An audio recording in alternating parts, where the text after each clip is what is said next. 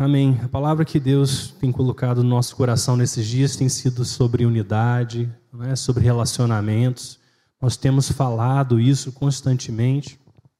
Tem sido uma ênfase que Deus deu a nós no começo desse ano e a gente tem perseguido isso. Sabemos que isso é importante porque não apenas desejamos que os nossos relacionamentos sejam relacionamentos saudáveis, mas também queremos estar estabelecendo uma cultura de relacionamentos saudáveis na igreja. E a cultura ela começa a afetar não apenas é, pontualmente os nossos relacionamentos, mas ele começa a definir como a igreja se manifesta e se move nesse, nesse aspecto. Por isso a gente crê que quando a gente lança esses fundamentos e traz a palavra de Deus, isso tanto nos estudos, nos grupos pequenos, também nos domingos, nós estamos também trazendo a verdade de Deus sobre esse assunto. Isso faz com que a gente comece a se alinhar aquilo que a palavra de Deus nos ensina. E quando a gente está alinhado à palavra de Deus, a gente também começa a colher os frutos desse alinhamento. Né? Então, quando nós desejamos ver mudanças em uma área da nossa vida, nós precisamos saber qual é a vontade de Deus sobre aquela área. E quando nós entendemos essa vontade, nos alinhamos a ela, então nós entramos debaixo dessa unção que vem do cabeça e começa a afetar a cada um de nós. Eu queria começar lendo. É, o tema dessa manhã vai ser a conversa do coração. Eu queria ler isso para vocês. Né? Conhecer o coração é conhecer a pessoa. Nosso interesse em ajudar uns aos outros deve nos conduzir para além das meras conversas triviais e nos levar até o domínio do coração. E dessa forma, todos os nossos relacionamentos vão ser enriquecidos. Esses dias a gente estava sentado com as nossas filhas, especialmente uma delas, e eu percebi que deveria começar a conversar com ela mais profundamente. E eu perguntei para ela assim, filha, como que foi o seu dia na escola? E ela inicialmente disse para mim assim, foi tudo bem, pai.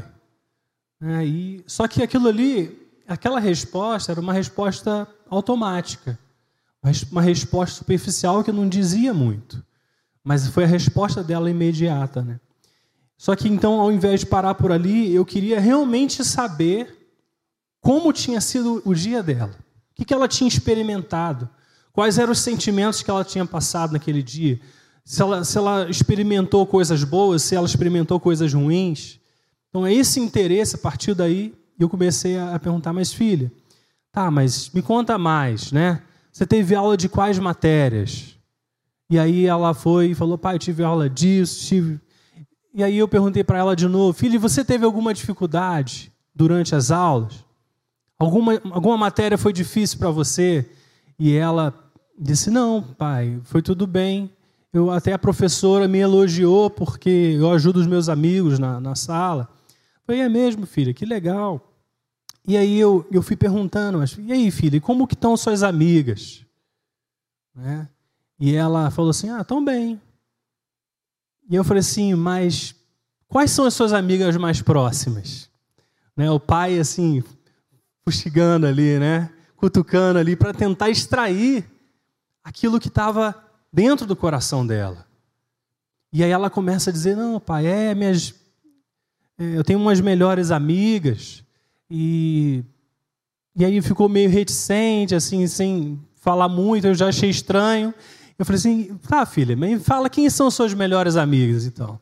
E aí ela começou a dizer, eu falei assim, e aí, como que tá com elas? E aí ela disse assim, ah, pai, não tá muito legal. Então, opa.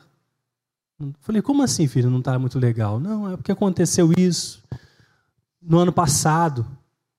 Falei assim, ué, filha, mas esse tempo todo aconteceu isso? A gente não sabia disso. E como que tá? O que, que aconteceu? E a gente, e a gente foi desenvolvendo essa conversa. E aí ela começa a chorar. Ela começa a expor o coração dela. Né? Começa a vir para fora. Começa a vir para a tona. Tudo aquilo que ela havia enterrado. Sabe, aqueles sentimentos que de alguma forma ela escolheu ocultar. Não porque a gente não estivesse desejoso de saber, mas é porque às vezes falar das coisas do coração é difícil. Dizer aquilo que te incomoda é difícil. Falar das coisas que mexem com você é difícil. E precisou que o pai estivesse mexendo com ela, estivesse falando, mas me conta mais, sabe? Me fala mais o que está no teu coração. Né? E todos nós precisamos de conversas do coração. Todos nós precisamos, em algum momento, desvendar o que está dentro de nós. Quanto mais nós crescemos, deixamos a inocência da infância, de alguma forma, nós aprendemos a gerenciar as emoções. Só que às vezes a forma como nós gerenciamos essas emoções não é aquilo que Deus também nos ensina a fazer. A gente aprende a lidar com os nossos sentimentos, normalmente ocultando, escondendo, deixando de falar daquilo que nós sentimos, talvez por achar que as outras pessoas não vão ter interesse em nos ouvir, talvez achar que existe uma maneira mais fácil de lidar com eles sem precisar nos expor. Se você é homem, você talvez tenha sido ensinado a esconder, porque homem não chora, porque homem tem que ser forte, porque você precisa dar conta, porque as pessoas dependem de você. Se você é um líder no trabalho, você tem que conduzir um povo para a vitória, né? você tem que levar as pessoas à frente. E nós aprendemos um monte de modelos que nem sempre são modelos saudáveis, que mostram, que apontam para a suficiência das relações, a suficiência dos homens, a suficiência das mulheres, dois extremos, né? O homem que não pode ser fraco e a mulher agora também não pode ser ela também precisa se destacar, não apenas se destacar dentro da casa, mas ela também tem que competir com o homem lá fora, e aí às vezes entra uma confusão, sabe, na identidade daquilo que nós fomos criados para ser. Independente daquilo que você faça, Deus te chamou para estar no lugar de saúde. Saúde emocional, saúde interior, onde você está consciente daquilo que se passa dentro do teu coração, você tenha pessoas que possam tratar o teu coração com cuidado e que você sinta confiança em abrir as coisas que estão íntimas dentro de você. E essa experiência com ela me lembrou o quanto que eu como pai, Flávia como mãe, é, na construção da identidade delas, precisamos ser tão intencionais. Porque nunca será natural para ela, dentro da condição que nós vivemos, dentro do contexto que nós vivemos, vir à tona, trazer à tona, a não ser que nós estejamos construindo isso, sabe, dentro do coração delas, essa confiança, essa, esse espaço em que não seja um problema a qualquer momento ela chegar e derramar o coração dela, o coração delas. Isso os pais precisam ser intencionais. Só que, amados, mesmo nós sendo intencionais ou tentando ser intencionais, nós vamos falhar ou não vamos conseguir criar, sabe, um modelo perfeito para elas. E aí nós nos tornamos adultos e já não sabemos mais como lidar com isso. Não sabemos mais o que fazer agora que já crescemos. Como que nós vamos abrir os nossos corações? De que forma, de que maneira? Com quem que nós vamos ser francos e sinceros e vulneráveis? Sabe quem serão as pessoas que vão conhecer a nós profundamente, intimamente? Pensa um pouquinho. Sabe, amados, inclusive isso é difícil dentro de contexto de casamento. Você pode estar casado, ter um bom casamento e ainda assim ter dificuldades de abrir a profundidade de quem você é dentro do seu relacionamento conjugal. Por quê? Porque dependendo da função que você exerce, se você, por exemplo, é o marido, o marido tem a função de proteger, de cuidar, mas você já pensou, e se o marido precisar ser cuidado, também ser protegido, o que, que ele vai fazer? Perceba que, por mais incrível a maneira que Deus nos planejou para ser seja tão perfeita, ainda assim, nós também temos necessidades que precisam ser cuidadas. Quantos estão entendendo? O coração, ele pode ser encoberto e difícil de conhecer. Nós vamos preferir esconder os pensamentos menos atraentes que existem neles, assim como algumas das suas feridas. Se você vasculhar o seu coração nesse exato momento, será que não existe nenhuma ferida? Será que não existe nada que precise de cura? Será que não existe nada que está enfermo, que está doente, que precisa talvez de um carinho? Talvez não exista nenhuma área quebrada dentro de você que talvez esteja lá já há muito tempo, mas não foi cuidada ainda. Sabe, quando nós unimos a nossa vulnerabilidade juntamos essa parte que está em nós com pessoas que tratam o nosso coração com cuidado, então nós conseguimos abrir o espaço para que Deus venha com a sua graça e comece a nos sarar, comece a nos curar. Sabe, o nosso coração é importante para Deus. Salmo 62, verso 8 diz assim: Confiem nele em todos os momentos, ó povo, e derramem diante dele o coração porque Ele é o nosso refúgio. Primeiro, confie nele em todos os momentos.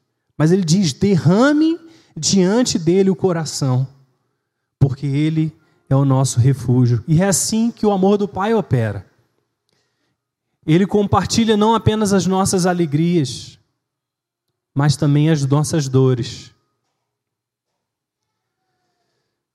Eu confesso que, pessoalmente, eu quero ter muito mais momentos de alegria para compartilhar do que momentos de dor. Às vezes me dá a sensação de que o que o Pai deseja é que eu entregue as minhas vitórias, as coisas que eu fiz bem, as coisas que eu consegui ser bem sucedido. Só que quando eu faço isso, eu não estou sendo íntegro com Deus. Eu, na verdade, estou trabalhando por uma aprovação. Porque se eu só entrego aquilo que eu sou bem sucedido, se eu só ofereço a Deus as coisas que eu vou bem, na verdade, o meu sentimento, senso de valor, está sendo extraído daquilo que eu faço bem. Só que Deus não trata conosco dessa forma. Você não é aprovado por Deus pelas coisas que você faz bem. Você é aprovado por Deus por causa de Jesus que foi entregue por você. E a partir desse momento que você entende que você já é aprovado, aquilo que você oferece para Deus não faz diferença na maneira como Ele vai te enxergar e te ver. Simplesmente vai criar o espaço para que você seja você e Deus seja Ele. Todas as vezes que você oferece as suas dores, as coisas que você não fez bem, sabe, os seus fracassos, as suas falhas, Deus vai continuar te amando da mesma maneira, Deus vai continuar te enxergando da mesma forma, e Ele vai continuar te enxergando como alguém aprovado, como alguém amado. Mas o que isso vai construir nesse relacionamento de você com Ele é um espaço onde vocês dois vão ser conhecidos. A palavra de Deus fala que Deus ele nos conhece profundamente, mas que um dia nós o conheceremos como somos conhecidos. Sabe, quando você abre quem você é, você abre também a oportunidade para conhecer a Deus como Ele é. Mas se enquanto você nesse relacionamento só oferece parte daquilo que você é, você nunca vai poder experimentar aquilo que ele pode ser na sua vida. Se você só oferece a sua força para Deus, você nunca vai poder experimentar a força de Deus. Mas quando você oferece a sua fraqueza para Deus, Deus então vai poder ser força na sua vida. Quantos estão entendendo? E é para esse relacionamento que Deus deseja que nós estejamos. Sabe, você já parou para pensar que, de maneira geral, quem você procuraria se você hoje passasse por um problema constrangedor? Talvez a uma vergonha. Quem você procuraria? Algo que talvez você tenha dificuldade de expor. Sabe, amados, todos nós já passamos por vergonhas. A Bíblia começa o relato de Gênesis contando uma vergonha. Porque Adão e Eva, quando pecam, o que eles fazem ao ouvir a voz de Deus, o chamando, foi esconder as suas vergonhas. Eles perceberam que eles estavam nus. A nossa reação principal ao nosso fracasso é nos esconder. E agora eu te pergunto, né? Se hoje você passasse por algum tipo de constrangimento, algum tipo de vergonha, alguma coisa dentro do seu coração, alguma experiência que você teve que se tornasse vergonhosa aos seus olhos, quem você procuraria? Talvez algo que afetasse a sua imagem, a sua reputação, quem você procuraria?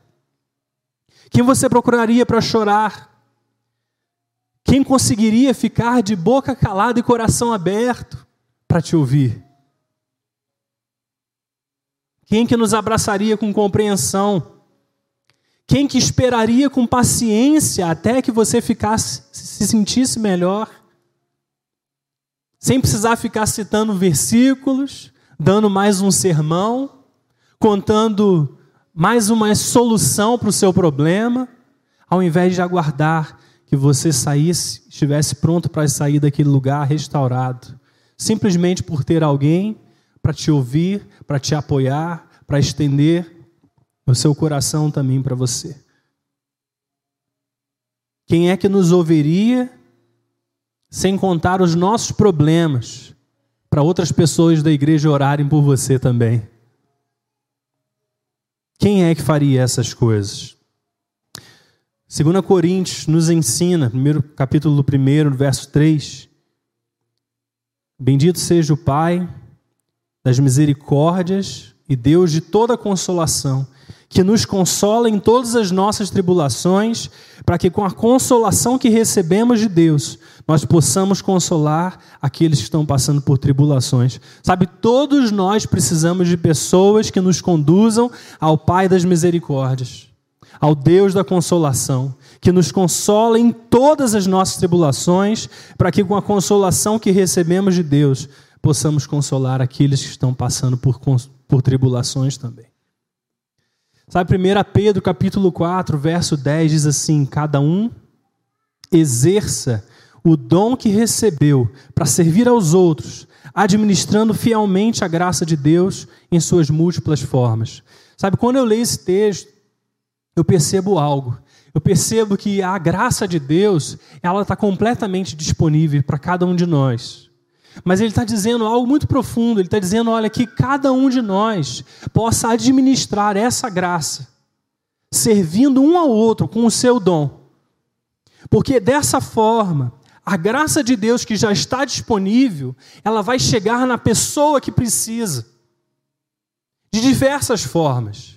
Então, por outro lado, se eu entendo isso, que nós precisamos usar os nossos dons, por outro lado, eu penso assim: Amados, se nós não usarmos os nossos dons, a graça de Deus que está disponível não vai chegar no coração uns dos outros. Porque a maneira como essa graça se manifesta é através de mim e através de você.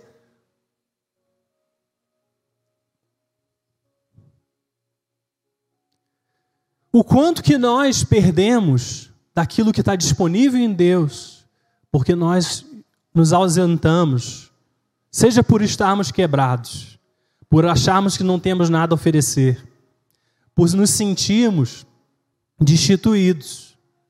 Mas ainda assim, a palavra de Deus diz que os dons de Deus são irrevogáveis. Não importa quão mal você esteja, você ainda, pela graça que Deus, pelo dom que Deus te deu, ainda é capaz de servir um ao outro com esse dom. Deus não escolheu, escolheu pessoas perfeitas para serem usadas. Deus escolheu pessoas quebradas. Não adianta acharmos que é diferente disso. Os dons são um presente do Pai. E Deus, nessa graça, Ele nos restaura. Deus, através dessa graça, Ele nos torna íntegros novamente. Mas ainda assim, mesmo sendo tornados íntegros, ainda existem partes que precisam ser restauradas. Você pode ter 40, 50, 60 anos de evangelho, não importa quão velho você é na fé ou maduro na fé, ainda vai continuar havendo áreas que estão quebradas ou que foram quebradas novamente. Não importa quão maduro você seja na fé, basta uma coisa para te quebrar. Uma situação que você não processou direito, uma coisa que você enterrou por debaixo do tapete, uma coisa que você abriu mão de lidar de frente, de enfrentar, e essas coisas começam a infiltrar dentro do seu coração e tornar uma rachadura, e de repente aquilo se tornou muito mais difícil de ser tratado do que você imaginava. Sabe, muitos de nós ainda estão carregando coisas lá de trás. Seja consciente ou inconsciente. Talvez você esteja consciente disso e está lutando com isso, sabe, tentando, sabe, seguir em frente. Mas ela continua quebrado. Ou talvez lá atrás você achou que não era nada demais. Mas se você abrisse o seu coração hoje e botasse para fora tudo que está ali, você ia perceber que algumas áreas não são saudáveis, que existem áreas que você não tem vivido a vida abundante, que você não tem paz, que você não tem alegria, que todas as vezes que você mexe, você sente a dor. Sabe, amados, isso é uma realidade. E Deus não espera que a gente seja perfeito. Deus não busca esse tipo de perfeição. Ele nos busca por inteiros. O que Ele quer é nós, é você, nas mãos dele, para que Ele possa tratar, curar, restaurar, sabe, mexer e te conduzir para esse lugar da vida abundante de novo.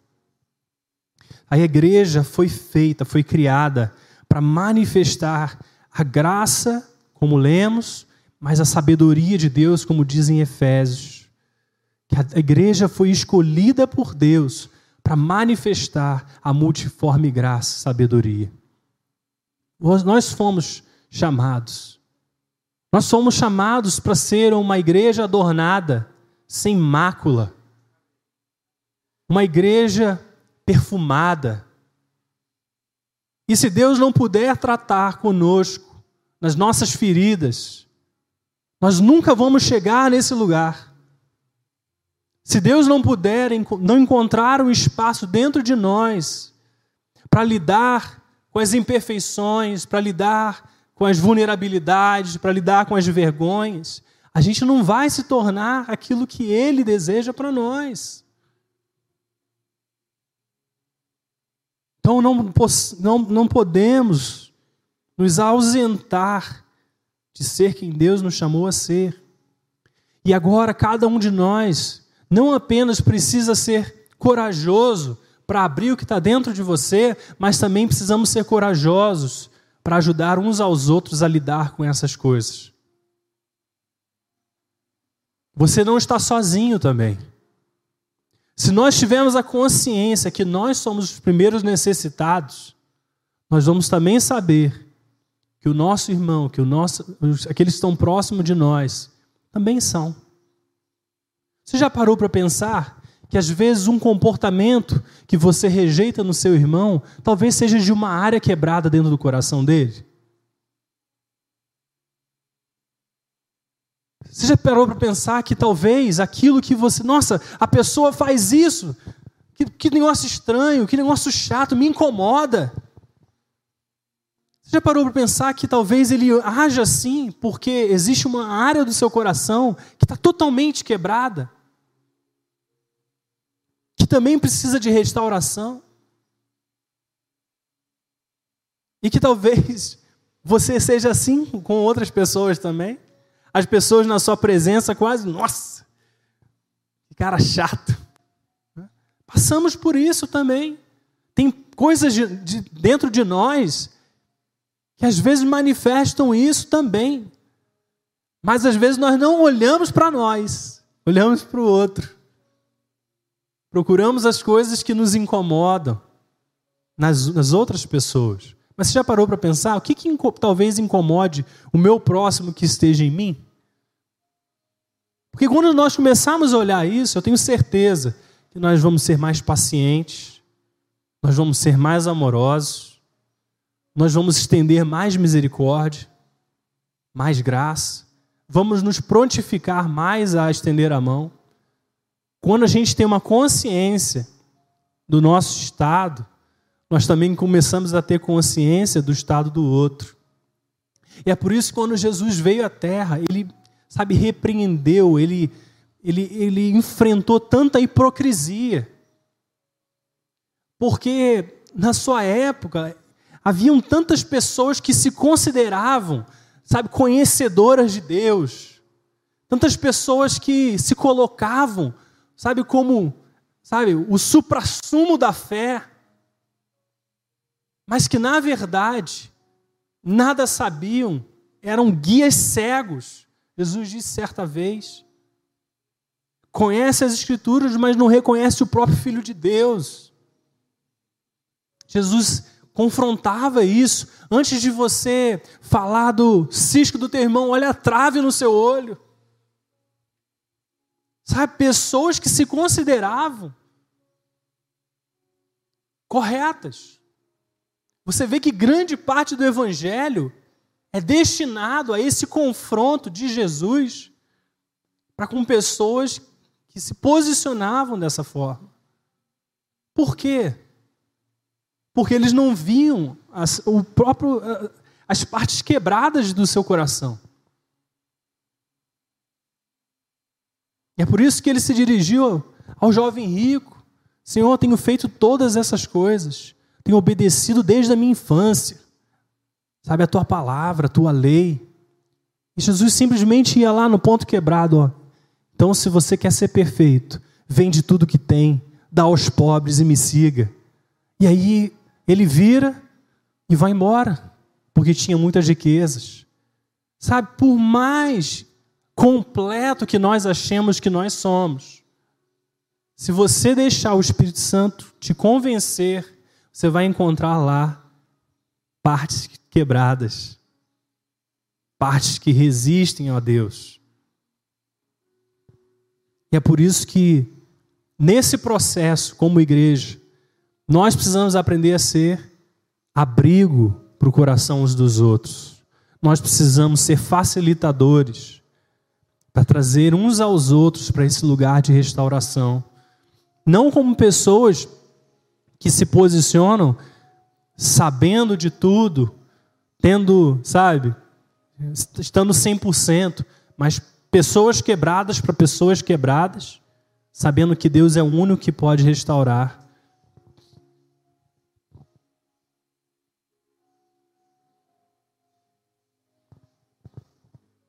Sabe, a comunidade de Israel, nós temos lido sobre Moisés, a saída do deserto, Josué. E um determinado momento na história desse povo, do povo de Israel, Deus dá uma instrução muito específica para a vida em comunidade.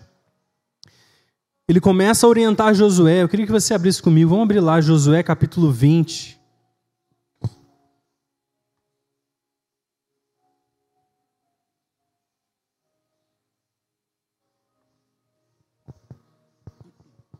Josué capítulo 20, a partir do verso 1.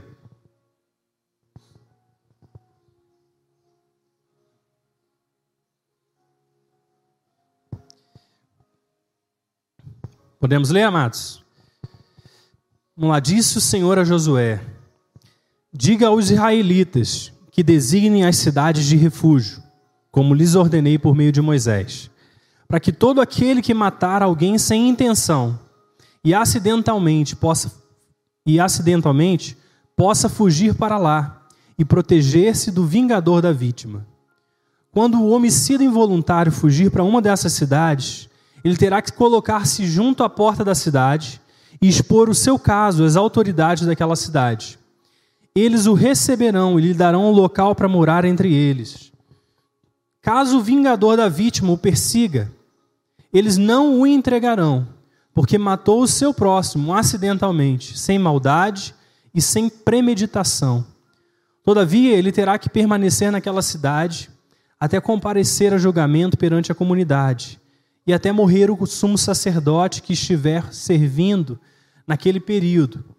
Então poderá voltar para sua própria casa, a cidade de onde fugiu.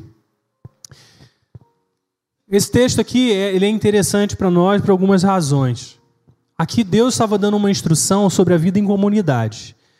E Deus é muito específico quando ele começa a ensinar o povo de como deveria ser a convivência, inclusive para casos acidentais, como esse que foi listado. Deus instrui aquela comunidade, os líderes daquela comunidade, que eles deveriam estabelecer cidades na terra que Deus os prometeu, para que se tornassem cidades de refúgio. E essas cidades de refúgio receberiam pessoas que por algum acidente acabou matando o seu irmão. Então eles deveriam fugir para aquela cidade, porque aquela cidade estaria pronta para recebê-los e protegê-los da, digamos assim, da vingança dos parentes, dos familiares daquele que morreu. Então imagina que de repente alguém mata um filho e aí o pai por causa da, dessa, dessa morte, mesmo sendo acidental, ele quer fazer vingança contra aquele, aquele, aquela pessoa que matou o seu filho. Então, é esse que matou o seu filho, ele precisa fugir para essa cidade de refúgio. E Deus dá essa instrução a, a Josué, falando: olha, vocês devem instituir, criar essas cidades. Por quê? Porque se algum, algum acontecer né, de forma, uma, uma morte acidental, sem maldade, sem premeditação, ali deve ser um lugar de refúgio. Eu estava lendo um certo teólogo explicou detalhado sobre esse processo. Ele disse assim: segundo os rabinos, para facilitar a ida dos fugitivos, o sinédrio tinha a responsabilidade de manter nas melhores condições possíveis as estradas que davam acesso às cidades de refúgio. Essas cidades, no caminho até essas cidades, não poderiam haver morros, em todos os rios deveriam haver pontes, e a própria estrada que levava até as cidades precisava ter pelo menos 16 metros de largura. Em cada curva deveria haver placas de sinalização com a palavra refúgio. E além disso, o fugitivo deveria ser acompanhado de dois estudiosos da lei, para que, se fosse necessário e possível, apaziguassem o vingador do sangue, caso esse alcançasse o fugitivo. Em resumo, havia todo um esforço para ajudar aquele fugitivo a não ser morto, a não receber né, uma, uma punição por algo que ele fez de forma acidental. Ele já tinha um problema, e agora a comunidade, entendendo que o problema dele já era grande, a comunidade precisava se responsabilizar por facilitar o refúgio dessa pessoa. Então, embora isso não se aplique ao nosso caso, especificamente, existem algumas características que se aplicam. Todos nós cometemos erros, acidentais ou não. Todos nós já ofendemos e já foram ofendidos. Todos nós já cometemos erros e falhas. Seja contra você mesmo, seja contra a sua família, seja contra o seu irmão. E todos nós precisamos de um lugar de refúgio. Todos nós precisamos de um lugar de refúgio. Nós lemos no começo o salmista dizendo: Confiem nele todos os momentos, ó povo, e derrame diante dele o coração, porque ele é o nosso refúgio. Sabe, todos nós precisamos de refúgio. Só que o, o papel da comunidade aqui era facilitar o acesso do fugitivo ao refúgio. O papel da comunidade era preparar cidades onde fosse encontrado refúgio.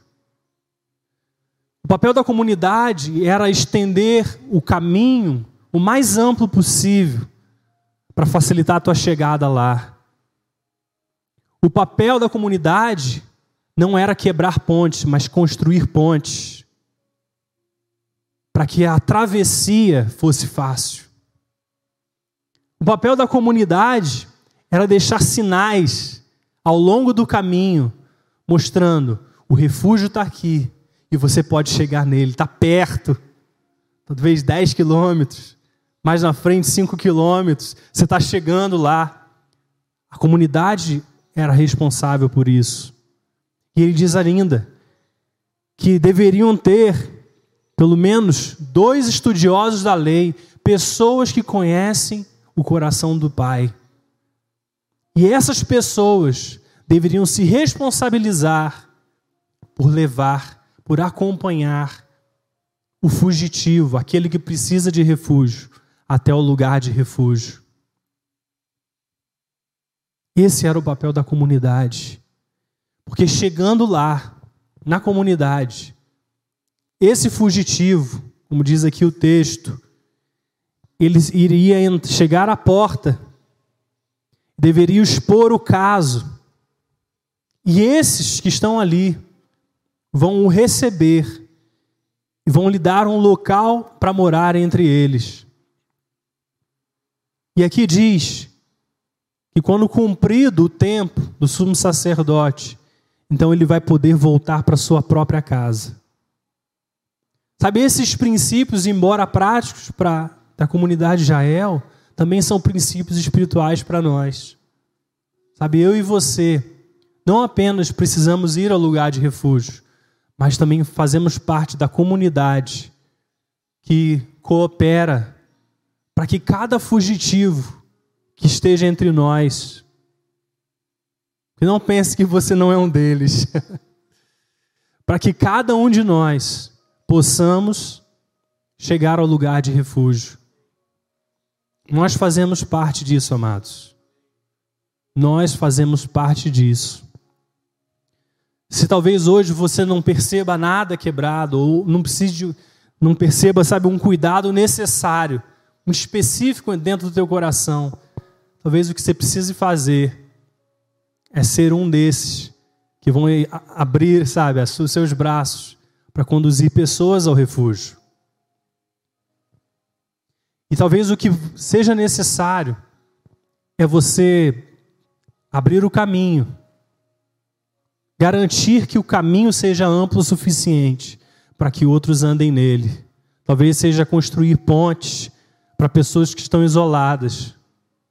Talvez seja colocar sinalizações, deixar sinalizações claras nos seus relacionamentos que você é uma dessas pessoas que está disposta a caminhar até levar essa pessoa ao refúgio. Talvez você esteja bem, sabe? Talvez não esteja nada específico para tratar. Você se sinta bem. Isso é algo que Deus vai lidar com você direto, diretamente. Ele que pode convencer se tem alguma área quebrada ou não, não é verdade? Mas se ele não te convencer disso hoje, certamente deixe-o convencer de que você pode ser um desses para ajudar outros. Nós precisamos ter mais, cada vez mais, conversas do coração. Conversas que vão muito mais além da superficialidade. Qual foi a última vez que nós perguntamos uns para os outros como está o seu coração? Porque nós temos facilidade em dizer está tudo bem, e as pessoas dizerem: está tudo bem. Mas é muito diferente quando eu sento diante de você e falo assim: como que está o seu coração? A sua resposta não, não tem como ser: está tá tudo bem. Porque você vai começar a pensar: como está meu coração? Será que eu estou bem? Será que eu estou inteiro? Será que tem alguma coisa errada? E eu estou esperando a sua resposta. Né? E aí você vai, de repente, começar a falar de coisas que você nem pensou antes. Talvez que você nem sabia que estavam ali. Talvez você nem saberia expressar direito, mas você sabe que tem alguma coisa fora de lugar. Qual foi a última vez que nós nos dispomos a ter conversas do coração uns com os outros?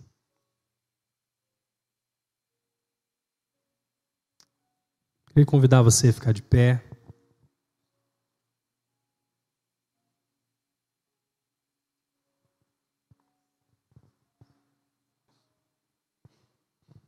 Gostaria de orar nessa manhã, não apenas por nós, mas ser bem específico. Talvez você se encontre nesse lugar onde você sinta assim: eu preciso ter uma conversa do coração. Eu sinto a necessidade de ir ao lugar de refúgio. Talvez você esteja aqui exatamente nessa condição. Nós queremos orar com você. Aqui não vai ser o lugar onde talvez você possa ter uma conversa do coração. Talvez essa conversa do coração precisa ser em seguida. Mas se você sente essa necessidade, eu quero te convidar a vir à frente e ter alguém aqui para orar por você. Então, feche seus olhos, eu vou orar. Se você sente essa necessidade, eu quero te convidar a sair do seu lugar e vir aqui.